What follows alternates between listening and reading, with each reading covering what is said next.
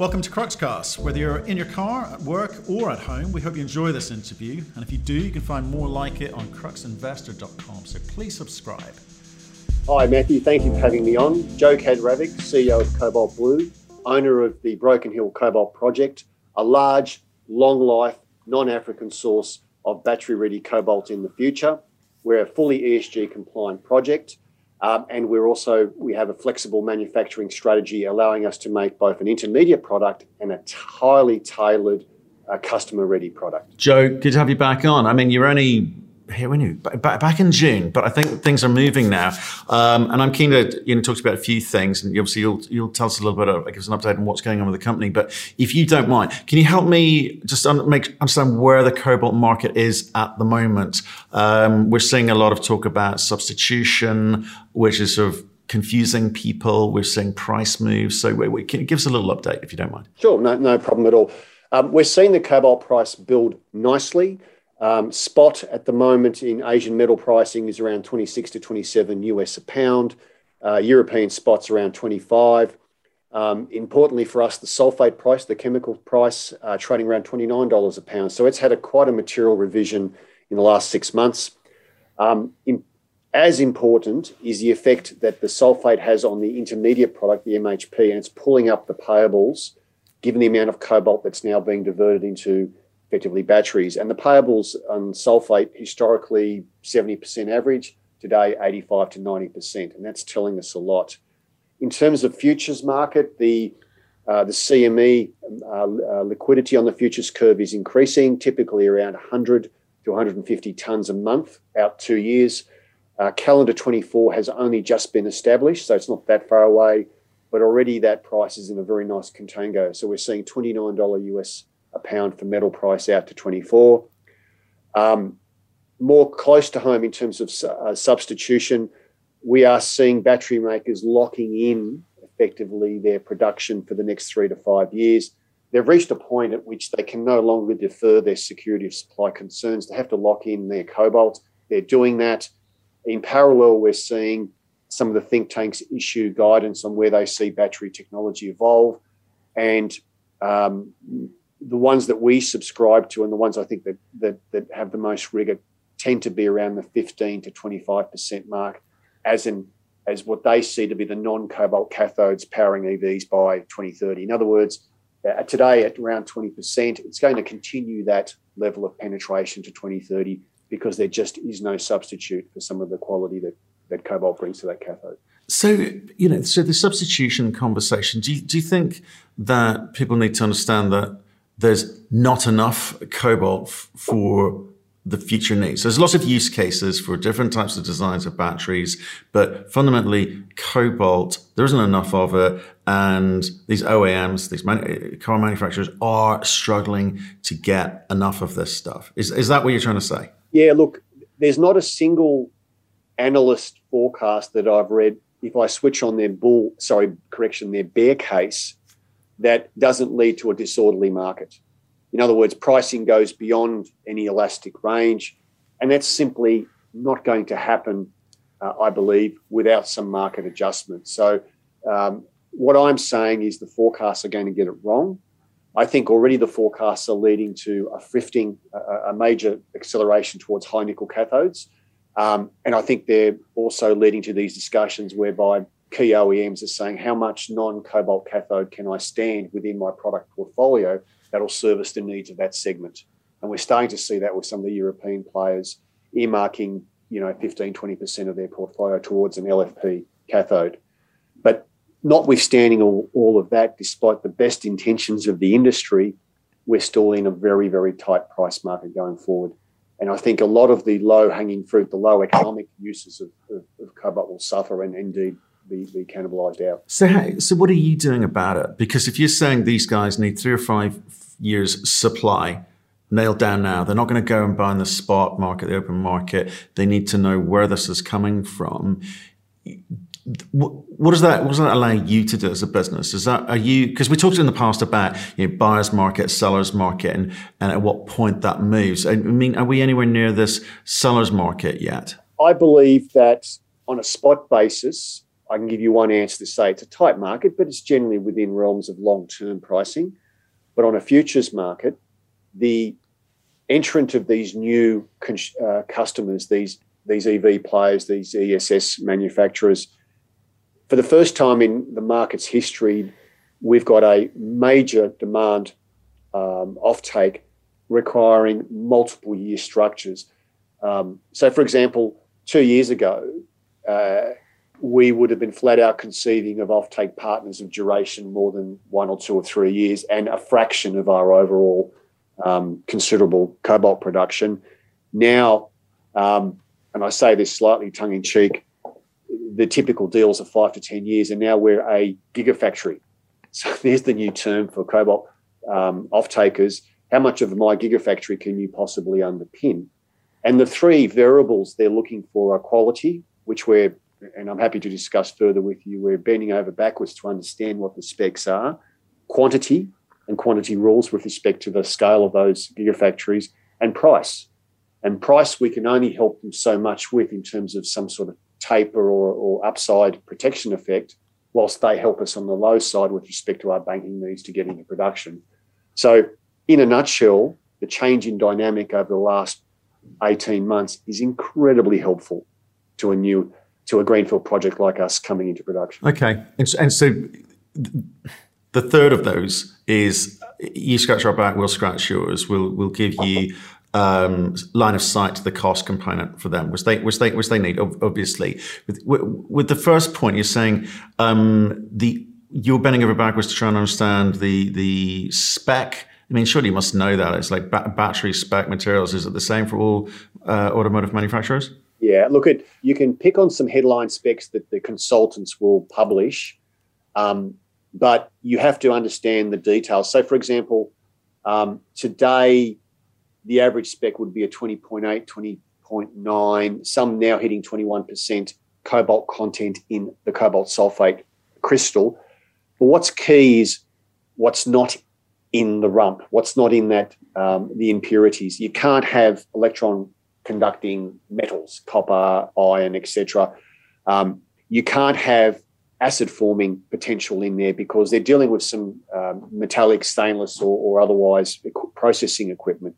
You can't have anything that would upset the processing or the end result. So, one of the, the very strong outcomes of our current pilot program is to actually understand what it is we can't sell.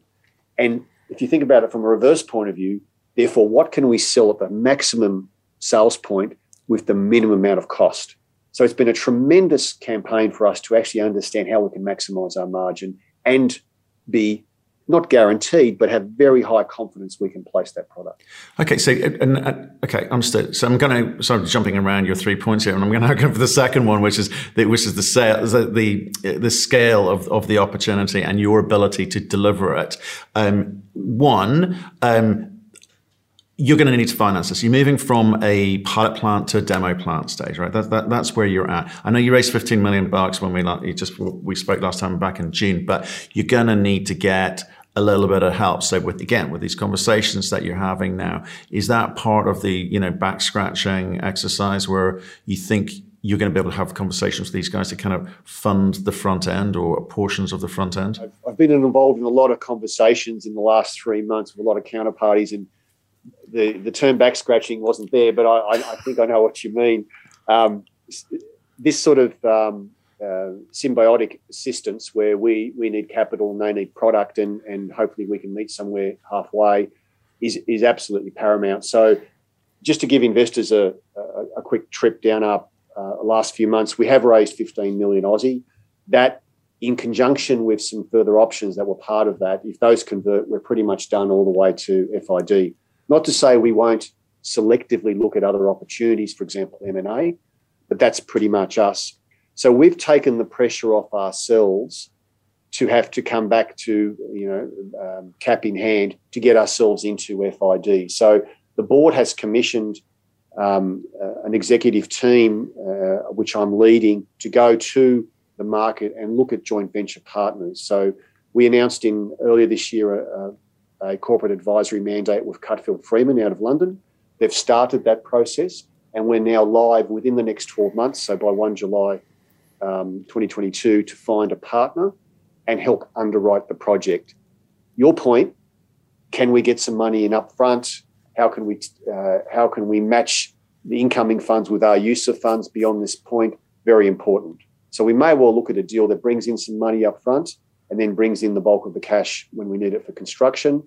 We also have to then look at the second and third pieces of that puzzle, which are likely to be ancillary debt, and then maybe some government agency debt, etc. So, our project at 400 million USD, as we've spoken about before, is a third to a quarter of the capital of a similar project of scale. That's a polymetallic cobalt mine. So we're obviously a singular uh, primary focus, but still, the 400 million takes some filling.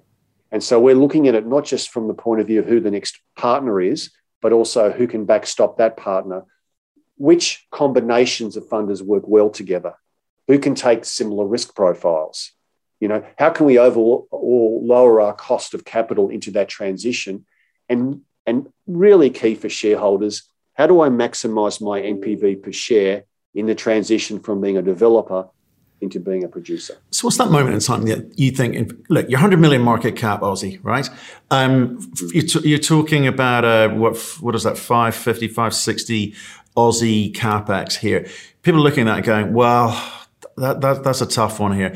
You're going to need to deliver a few things for people to go, do you know what? This will be fine you're going to need to deliver some kind of offtake agreement. You're going to have a strategic um, partner or fin- uh, strategic financial partner or strategic partner in the, in the market.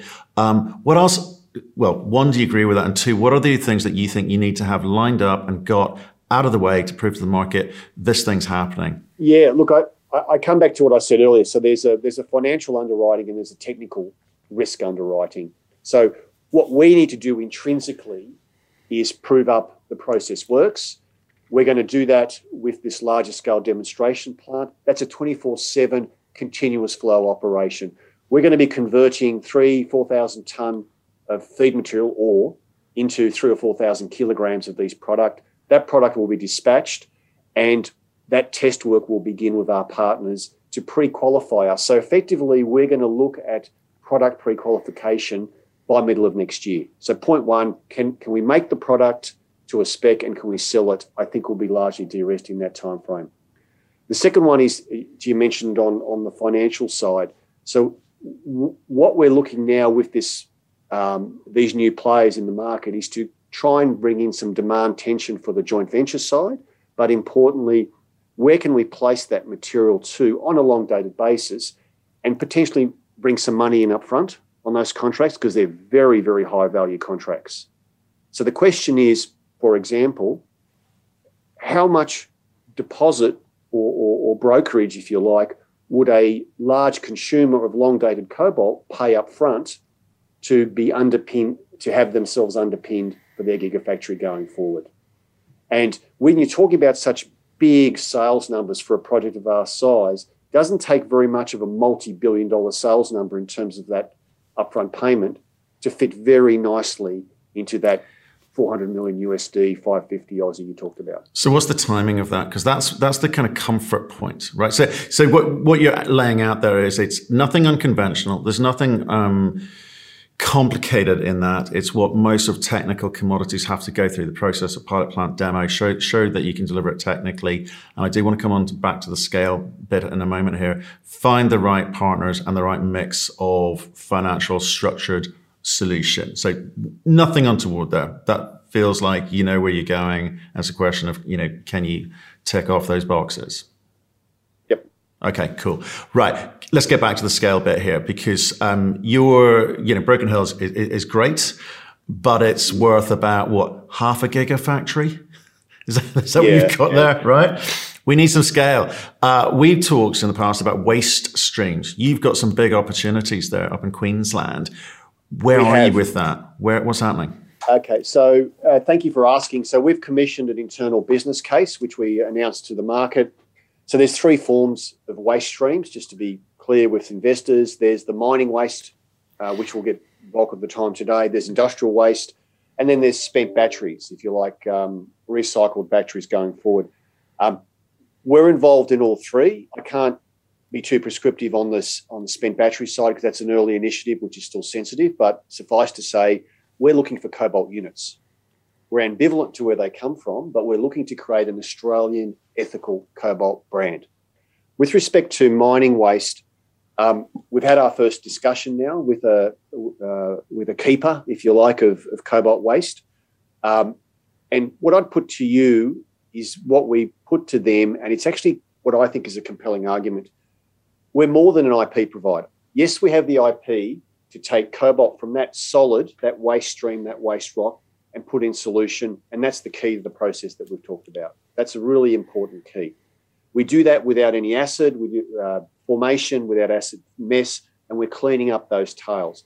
But importantly, what the Broken Hill project's taught us is once that cobalt unit is in solution, we can precipitate it out as either an MHP or a sulfate and to a spec that we know is sellable. So, secondly, can you add value to that cobalt unit that's in suspension? That's a really big selling point for us.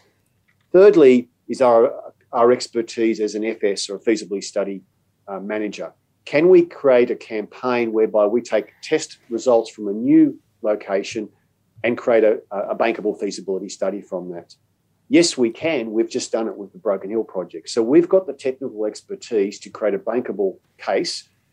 And really importantly, we've just got a $10 million uh, demonstration plant behind me where we can accelerate that test work. So the days of having to farm out test work to a laboratory in one location to another to another, and then hopefully getting enough of a flow sheet together to prove up for a, a bankable study are gone. We now have a one roof approach we feed the ore at one end, we get the intermediate or the battery ready product at the other end. So that's the FS. And then the last point I'll make, um, which absolutely is getting traction with our conversation, is we know how to market that cobalt unit.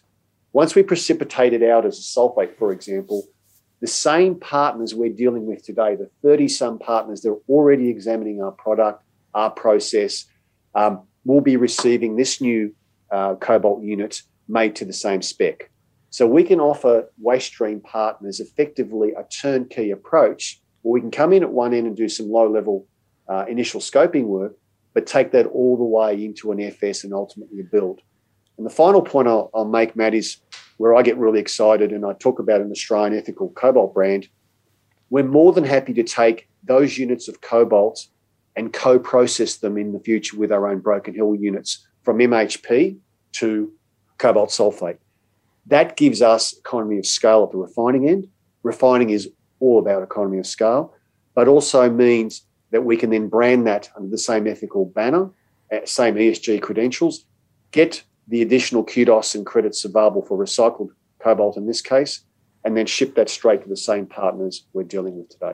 It's it's interesting. Like I, I used to phrase that you're, you're half a gigafactory, but it's just makes me re- realize the sheer scale of these things. They, they truly are gigafactories. If anyone's seen a photo, um, so which, which, you know, I wasn't meant to, I wasn't trying to be uh, rude there, but it, it just says you've got a 20 year plus life of mine, but you're going to need these waste stream components to come through, you know, all, all, three. And I hadn't realized that you were kind of getting into the recycling component.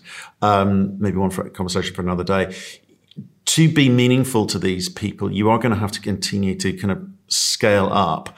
The market will do what it does in terms of price, and you know you'll do what you do in terms of you know lowest quartile producer. But it, can you look outside Australia for this growth? You talked a little bit about M and A, or do you think that with the with the Queensland um, opportunities, it's going to be you know, enough for you? Look, in the short term, we're looking at M and A in terms of new resource. So basically, unbuilt projects. So we've got our eye on some uh, particular tenements and we're having some discussions, and I'll leave it at that. The Queensland Isa waste stream and, and broader waste streams, um, they're quicker to market opportunities. And um, if they're particularly if they're in a sulfide ore body, we've got all that IP that we have, plus the test, the um, uh, the demonstration plant to prove that up. Um, th- our belief is that we can create that Australian ethical cobalt uh, refinery brand. We're in discussions with um, some partners as to whether that refinery should ne- necessarily be in Broken Hill, should it be in New South Wales, or can it be, um, for example, in Kwinana um, outside of Perth, where the other battery materials are naturally located, and then there's ability to take that offtake a step further in terms of processing. That doesn't address your your question, which is overseas. Um, we are looking at overseas opportunities, but we're taking them one step at a time. We want to prove the IP works on broader sets of minerals, which I think we're going to do in the next six to 12 months. And once we've got that plus the balance sheet, we'll start looking at expanding this the, the portfolio more broadly than just domestic. So, just talk, talk to me about the the, the BHP, um, sorry, the the Broken Hill um, tenements. There, you know, the other way of doing this is obviously to expand the resource um, upgrade at Broken Hill. Obviously, um, what are the plans for that? Is that also on the back foot? Um, have you got enough on your plate? Have you not got enough money to do that? What's the timing of, of that? No, it's it's just about resources and, and focusing those resources. So we have got a very capable geological team, an exploration team. Um, their core focus, and our core focus remains the bringing into production the Broken Hill Cobalt project. So everything else, if you like, is addition to that, it has to be resourced.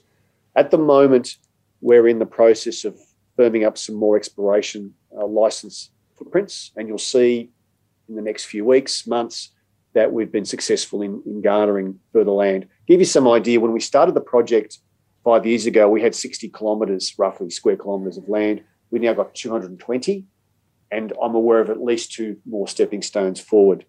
Um, we're being very selective in that, in, in just highly prospective land. So we understand, or at least we, we're trying to understand, where the cobalt um, seams are in our local district and focusing just on, on those opportunities.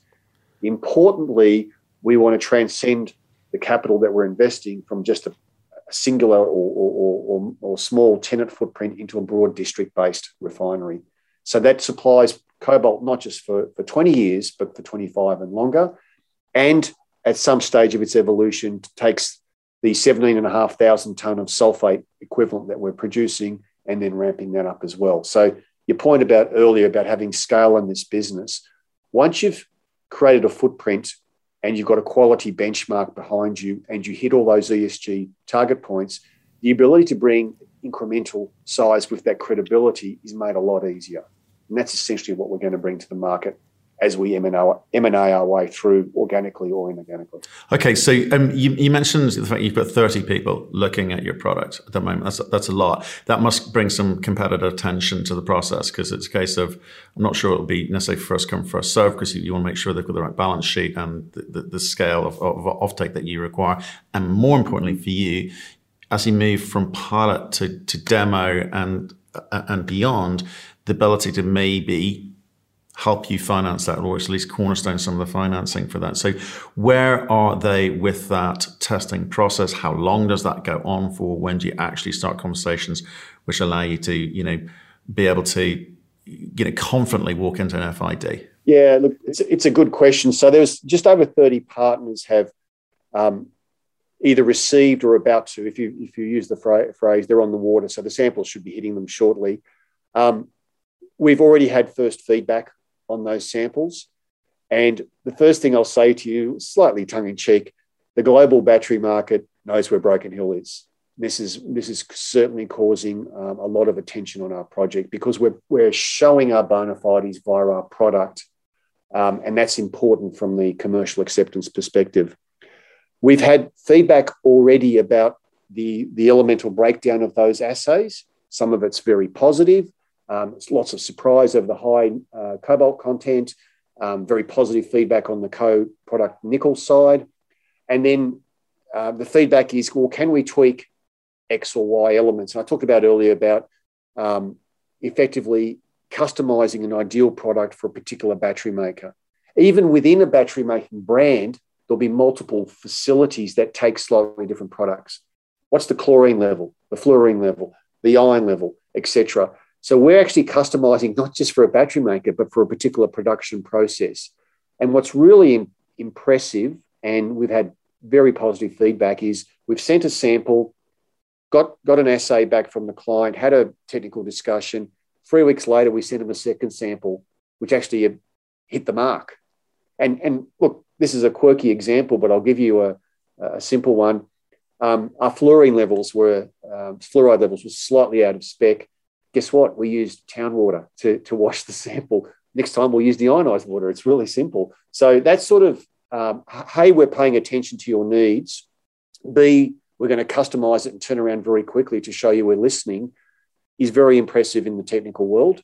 That's now leading to the first commercial um, uh, discussions, which at this stage are still awareness, but there's no doubt that this this uh, tailwind that we're in will start to see that morph into serious discussions. So you said you've got enough money to kind of get you through to that FID, right? In, in, in terms of, of 15 raise and you know, seemingly warrants coming through, but if you do need to raise capital, is it going to be? I mean, oh, well, first of all, you, you see intimated, you might, or you might, you you, you, may not, you don't know, but it won't be a lot. I'm just trying to think of the dilution component here because you know these stories do tend to get out of control as, as people kind of work towards that moment. So, I mean, can you genuinely say there's not going to be a lot of, there won't be a raise or if there is it's not going to be very much it's just going to kind of get us to that point because we're yeah, we're look, in enough good conversations at the moment if i have to raise money for an acquisition that adds real value to the business i won't apologize for that they won't be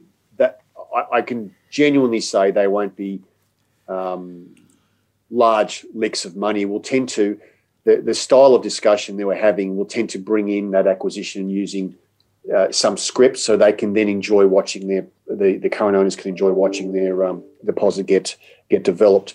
In terms of our own hard capital needs, look, the the the, the board may decide middle of next year um, that we might need to raise some money just for working capital needs. But the 15 we've raised, the 11 that's on the table with the options conversion, which is next to August, that makes 26. That gets us through in aggregate the timing, hey, if I'm if I'm in the market for a couple of million, um, uh, you know, Q two, Q three next year because I'm not sure the options will convert, etc. Then you'll excuse me for that. But these will be very small. Okay, fine. I, I, think that's what I, d- I did want to talk about that one because it's it's one of those things where when you've got a very technical product, uh, you've got to get the, the, the specs right, the, the, impurities out of there, uh, and you've got in your case 30 people saying, "I want this, I want that." Things sometimes can drag on. Sometimes technically problems arise, but you were feeling confident about your ability to solve those things technically because you're you're you're optimizing and polishing rather than re-engineering the solution. Yeah, look, we've got a thousand operating hours at pilot plant level. Now, I say this in all genuineness. Show me any one of the peer group that's bringing in a cobalt project that's got anywhere near a thousand hours. Now we're about to, about to convert that into large scale continuous operating hours. So we know how the plant works. We're very confident in two things. And the way we think about it is firstly, the efficiency of the process, which is what's our reagent consumption, how much energy, how much cobalt am I extracting relative to what I think I can extract. All those are efficiency cost arguments. The other one is the product, the effectiveness. So, can I effectively make the right product? The answer to these on a pilot scale is that everything we've assumed last year in our project update still holds. Indeed, there's a couple of interesting positives that we, we think will, will, will be borne out. And the answer over here on the effectiveness side is um, we've met spec, and now we're trying to actually beat that spec to create a premium. So before we talked about pricing, I don't intend to sell product at a 20.5% cobalt benchmark price because I'm actually going to make a superior product to that because I've spent the time to know my customer and my customer wants five, six, seven, eight years of it. So it's in my interest to make the right product. So when you get to this so, FID point, Joe, um, uh, how, do you phase that money? Because you, you, talked about, well, whether you look at you know, 400 US, 550, 60 Aussie, how quickly do you need, do you need all of that upfront to kind of get this thing built out?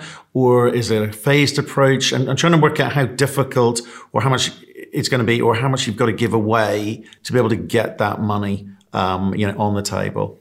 Trying to do at the moment is is look at um, a joint venture uh, arrangement whereby we're forward selling some of the value in the project today. Um, so that's a scripless capital raise, and that's very positive for shareholders. Um, and we're trying to create as much value in that process as we can. And the the the, the style of arrangement is a very fair one. So you'd bring a partner in at a PFS level of certainty with PFS economics, but you'd say, hey, let's assume the economics of this But let's wait until we deliver the bankable study with a much tighter plus or minus 15% level of certainty before we actually cut the final economics and make any adjustments thereof. So you're not taking any risk between today's um, PFS and tomorrow's final bankable study. So that's the that's the first point I'll make. Secondly, we're looking for partners that um, share competencies in terms of their lending or funding ability. So if we found a national champion partner who may be a strategic off-taker for us as well, we're looking to work with that national champions export credit facility or, or, or government agency.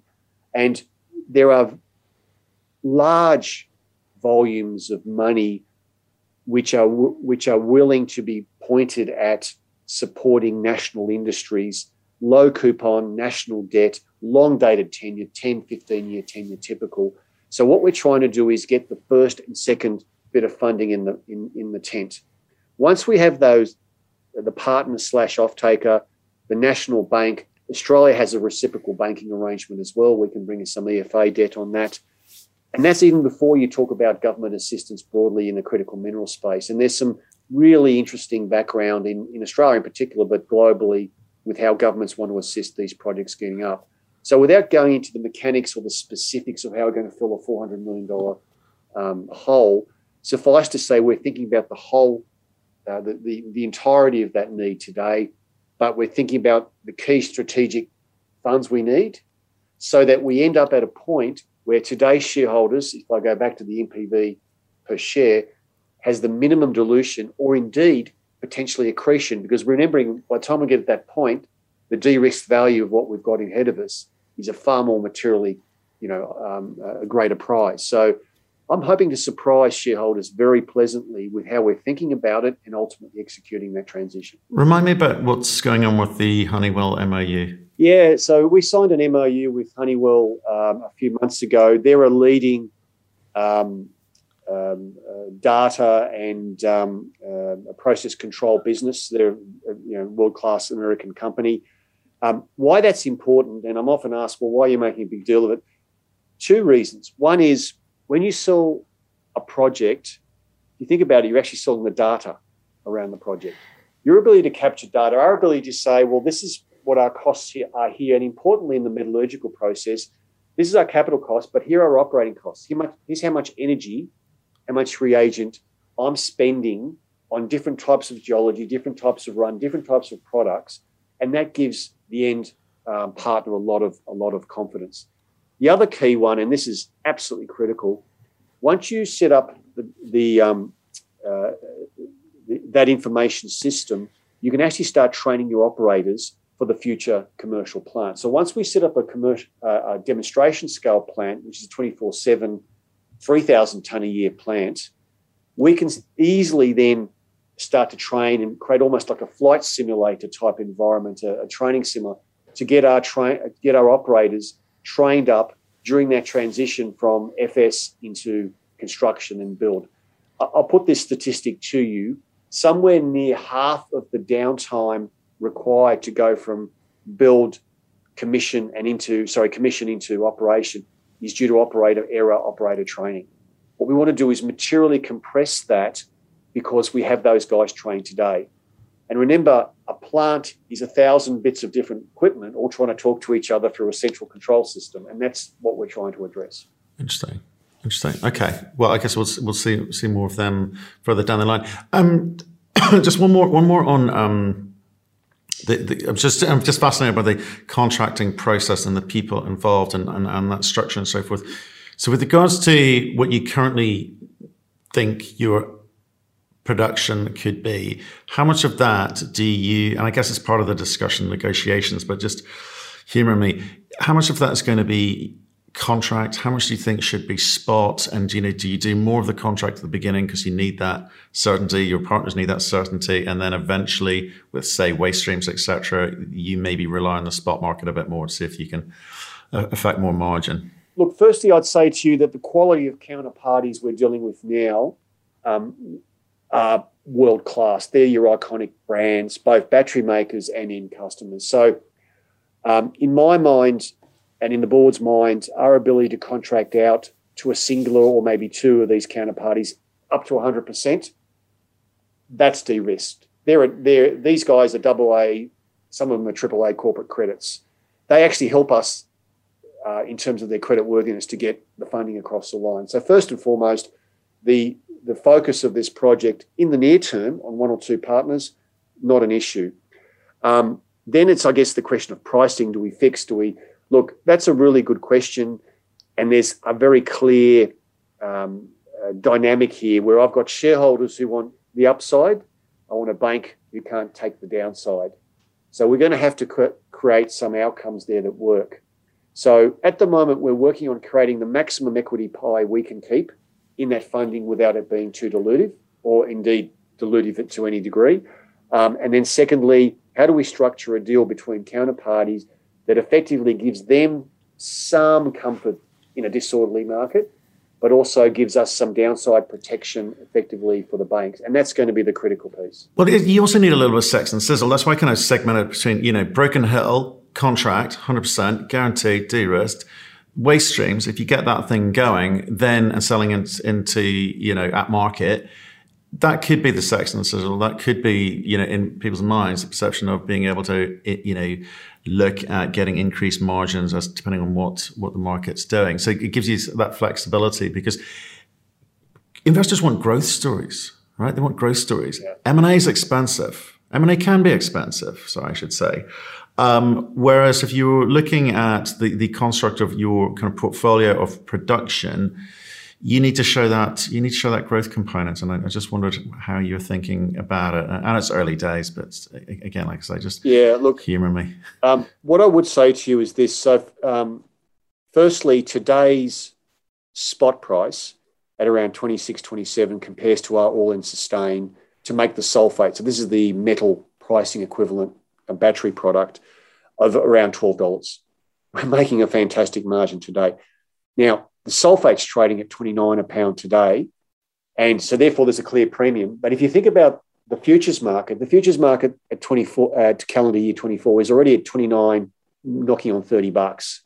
If I had a premium to the sulfate, I could comfortably conceive today, looking forward at a 31 $32 sulfate price, every $2.50, and I'm sorry for the number, but I think of $10 increments in pound in quarters, every $2.50 is 28% upside in my post tax NPV.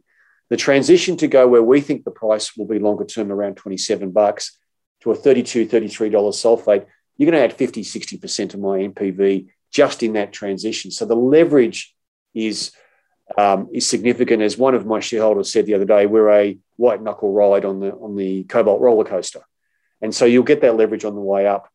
In terms of margin for the next um, project, the cobalt waste stream, if I can make an all-in sustain around twelve dollars for a, what's in the resource in Broken Hill, I should be able to make that sub ten dollars if it's already at surface, pre-crushed as a tail stream to a similar product.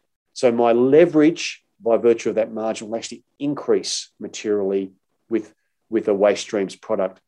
Even more importantly, and I'm sorry to bore you with detail, the EU Parliament in October will be voting um, under some new legislation which looks at minimum recycled metal limits within EV batteries. So the, the legislation says that by 2030, in cobalt terms, a minimum of 12% of the cobalt in that battery has to come from a recycled source. In other words, a source that has prevented that cobalt going to landfill.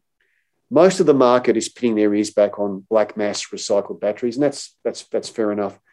But we think cobalt and waste streams are a tremendous opportunity with very large scale um, uh, available tonnage to put those units into those into that particular jurisdiction and create a premium to that price already.